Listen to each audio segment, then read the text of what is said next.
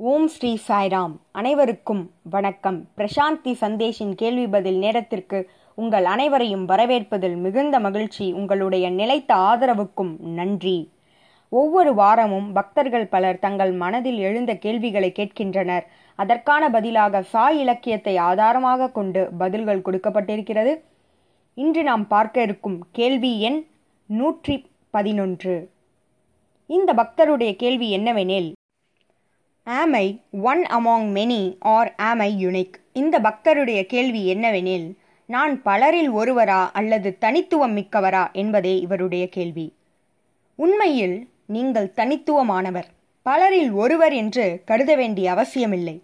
உன்னிப்பாக கவனித்தீர்களானால் இரண்டு இலைகள் கூட ஒன்றாக இருப்பதில்லை. இரட்டை பிறவிகளில் கூட பல வித்தியாசங்களை உங்களால் காண இயலும்.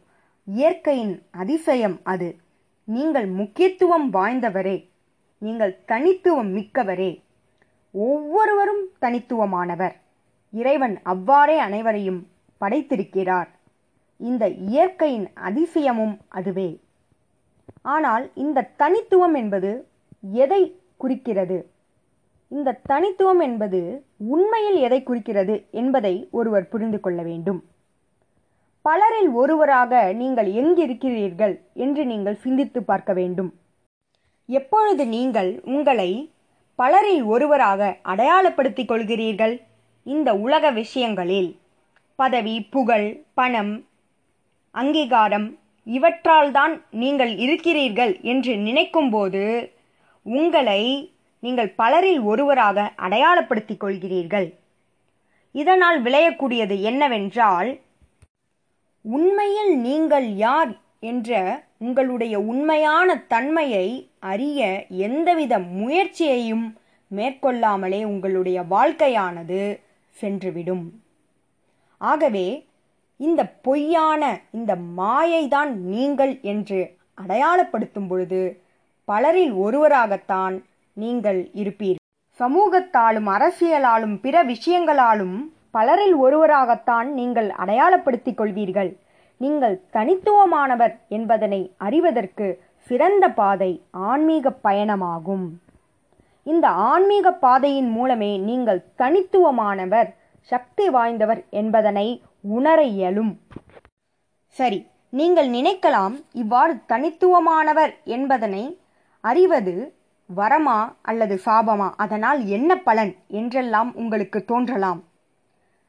இந்த தனித்துவமானவர் என்பது என்ன என்பதனை முதலில் புரிந்து கொள்ள வேண்டும். நீங்கள் மனமல்ல உடலல்ல என்பதனை விடுத்து உண்மையில் நீங்கள் யார்? மனதையும் உடலையும் அப்பாற்பட்ட ஒன்று என்பதனை விசாரணையின் மூலம் நீங்கள் அறியும் பொழுதே இந்த வாழ்க்கையானது வரமாக மாறும். இந்த தனித்துவம் ஒரு வரம் என்பதனை அப்பொழுதுதான் நீங்கள் உணர்வீர்கள். இன்னொரு கேள்வி உங்களுக்கு தோன்றலாம். இவ்வாறு நான் ஆத்மா சைதன்யம் என்பதனை உணர்வதனால் எனக்கு என்ன கிடைக்கும் என்று நீங்கள் கேட்கலாம். தனித்துவமான வாழ்க்கை வேண்டுமென்றால் இந்த ஆத்ம அறிவை ஆன்ம அறிவை பெறுவதுதான் ஒரே வழி. ஏனென்றால் அதுவே மரணமற்ற வாழ்க்கையை நமக்கு கொடுக்க வல்லது. எல்லோரும் மரணத்திற்காக அஞ்சுவார்கள். ஆனால் நீங்கள் இந்த ஆன்ம அறிவை அடைந்தீர்களானால் மரணத்திற்கு அஞ்ச மாட்டீர்கள். அந்த மரணமில்லாத நிலை உங்களுக்கு ஆனந்தத்தை வழங்கும். அப்பொழுது மரணத்திற்காக அஞ்ச தேவையில்லை. ஏனென்றால் நீங்கள் அழியாத சைதன்யம் என்பதனை உணர்ந்து கொண்டீர்கள். சரி இந்த சைதன்யத்தை உணரவில்லை. அப்பொழுது என்ன நிகழும் என்று நீங்கள் கேட்கலாம். முதலில் இப்பொழுது என்ன நிகழ்ந்து கொண்டிருக்கிறது என்றால் மனிதர்களானவர் எது நிலையில்லாததோ எது மறையக்கூடியதோ எது அழியக்கூடியதோ அதன் பின் சென்று கொண்டிருக்கின்றனர். நாம் பெரிதாக நினைக்கக்கூடிய பணம் என்றோ ஒரு நாள் செல்லக்கூடியது. திடீரென்று அது சென்று விடலாம். அதுபோல நம்முடைய உடல் நலம் நம்முடைய உடல்தான் நாம் என்று அடையாளப்படுத்தி கொண்டிருந்தோம் என்றால் அந்த உடல் நலத்திற்கு ஏதோ ஒரு நோய் வரலாம். ஆகவே அந்த உடல் நாம் இல்லை. அந்த உடல் நிலையானதில்லை. அவ்வாறு நிலையானதாக இருந்திருந்தால் நாமே நம்மை சரிப்படுத்திக் கொள்ள முடியும். ஆனால் உடலானது நான் இல்லை என்பதற்கு அதுவே சான்று. நம்மால் அதனை கட்டுக்குள் கொண்டு வர முடியவில்லை. அது ஸ்திரமானதும் நிலையானதும் இல்லை. அடுத்தது கௌரவம் அங்கீகாரம் இது அனைத்துமே நமக்கு துன்பத்தை மட்டுமே கொடுக்க வல்லது நம்மை பிரச்சனைகளில் மூழ்கடிப்பது. இதன் பின் நாம் சென்றோம் என்றால் நமக்கு மன அமைதியே இருக்காது. எதை நாம் பெரிதாக உயர்ந்தது என்று நினைக்கிறோமோ அது மறையக்கூடியது அந்த சத்தியத்தை உணர வேண்டும். ஆனால் தனித்துவத்தை அறிய நீங்கள் மேற்கொள்ளும் ஆன்மீக சாதனாவின் மூலம் உங்களை சுற்றி இருக்கும் இந்த மாயையானது விலகிவிடும். உங்களை சுற்றி இருக்கும் இந்த இருளானது நீங்கிவிடும். ஆகவே இந்த தனித்துவத்தை அறியும் பொழுது உண்மையில் நீங்கள் யார் என்பதனை அறிந்து கொள்வீர்கள். தன்னை அறிதலின் மூலமாக நமக்கு என்ன கிட்டும் என்றால் மறுபிறவி கிட்டும் மேலும் வாழ்க்கை தரமானது உயரும். ஞானத்தை அடைவோம். வாழ்க்கையானது மிகவும் அழகானதாக மாறிவிடும்.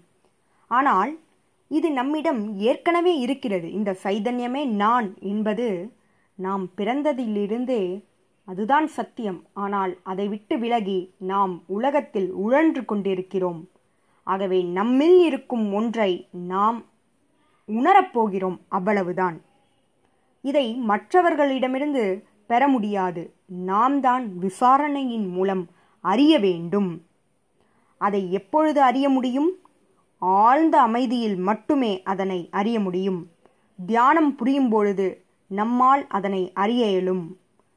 தியானத்தை ஒரு செயலாக செய்யாதீர்கள்.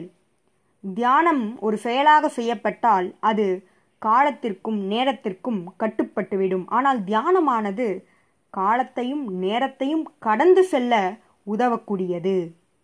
அப்பொழுதே நம்முள் இருக்கும் சைதன்யத்தை நம்மால் உணர இயலும்.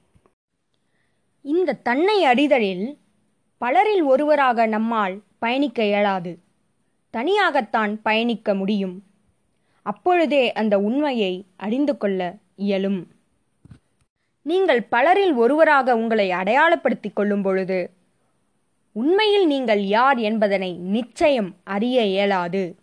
ஆகவே தனித்துவமிக்கவராக நீங்கள் ஆக வேண்டும் என்றால் தன்னை அறிதல் வேண்டும். அதுவே மிகவும் முக்கியமானது. அதுவே வாழ்க்கையின் முதன்மையான குறிக்கோளாகும். அதற்காகவே இந்த பிறப்பு கொடுக்கப்பட்டிருக்கிறது. நூற்றி பன்னிரெண்டாவது கேள்வி என்னவெனில் would you please comment on complex மனப்பான்மைகளை பற்றி நீங்கள் கூற விரும்புவது என்ன என்பதே இந்த பக்தருடைய கேள்வி. இரண்டு வகையான மனப்பான்மைகள் இருக்கின்றன. Superiority complex and inferiority complex உயர்வு மனப்பான்மை மற்றும் தாழ்வு மனப்பான்மை. இவை இரண்டுமே மிகவும் ஆபத்தானது. தீயது தீமை வாய்ந்தது. அது நம்முடைய மகிழ்ச்சியினை திருடிவிடும். நம்முடைய அடையாளத்தை திருடிவிடும். ஆகவே இது இரண்டுமே ஆபத்துக்குரியவை. இந்த இரண்டு மனப்பான்மைகள் கொண்ட மனிதர்களை பெரும்பாலானோர் விரும்ப மாட்டர். துரதிருஷ்டம் வாய்ந்தது என்னவென்றால் மனிதனானவன் தனக்குள் எந்த மனப்பான்மை இருக்கிறது என்பதனை ஆராய்வதில்லை. முதலில் ஆராய வேண்டும். உயர்வு மனப்பான்மை இருக்கிறதா? அதிகாரம் செலுத்துகிறோமா? மற்றவர்களை துன்புறுத்துகிறோமா? மற்றவர்களை தாழ்வாக நினைக்கிறோமா என்பதனை சிந்தித்து பார்க்க வேண்டும். அடுத்தது தாழ்வு மனப்பான்மை மற்றவர்களை விட தான் தாழ்ந்தவர். தனக்கு எதுவும் தெரியாது. இது போன்ற மனப்பான்மை அதைவிட மிகவும் கெடுதியானது. நம்முடைய ஊக்கத்தை குறைக்க வல்லது நம்முடைய மகிழ்ச்சியினை திருட வல்லது ஆகவே இரண்டு வகையான மனப்பான்மைகளையும் நாம் கைவிட வேண்டும். இந்த மனப்பான்மைகள் மனிதர்களிடையே இருப்பதற்கான காரணம் என்ன? தாழ்வு மனப்பான்மை உயர்வு மனப்பான்மை ஆகிய இரண்டு மனப்பான்மையும் எதனால் ஏற்படுகிறது என்றால் அகங்காரத்தினால் நமக்குள் எழுகிறது. ஆகவே அதனை நீக்க அனைவருடனும் நட்புடைமையோடு பழக வேண்டும். மேலும் இது போன்ற தாழ்வு உயர்வு இல்லை என்பதனை திரும்ப திரும்ப நாம் நினைவில் கொள்ள வேண்டும். அனைவரும் சமம் அனைவரும் சமம் என்று நினைவுபடுத்த வேண்டும். அப்பொழுதே நாம் இந்த மனப்பான்மைகளிலிருந்து வெளிவர முடியும்.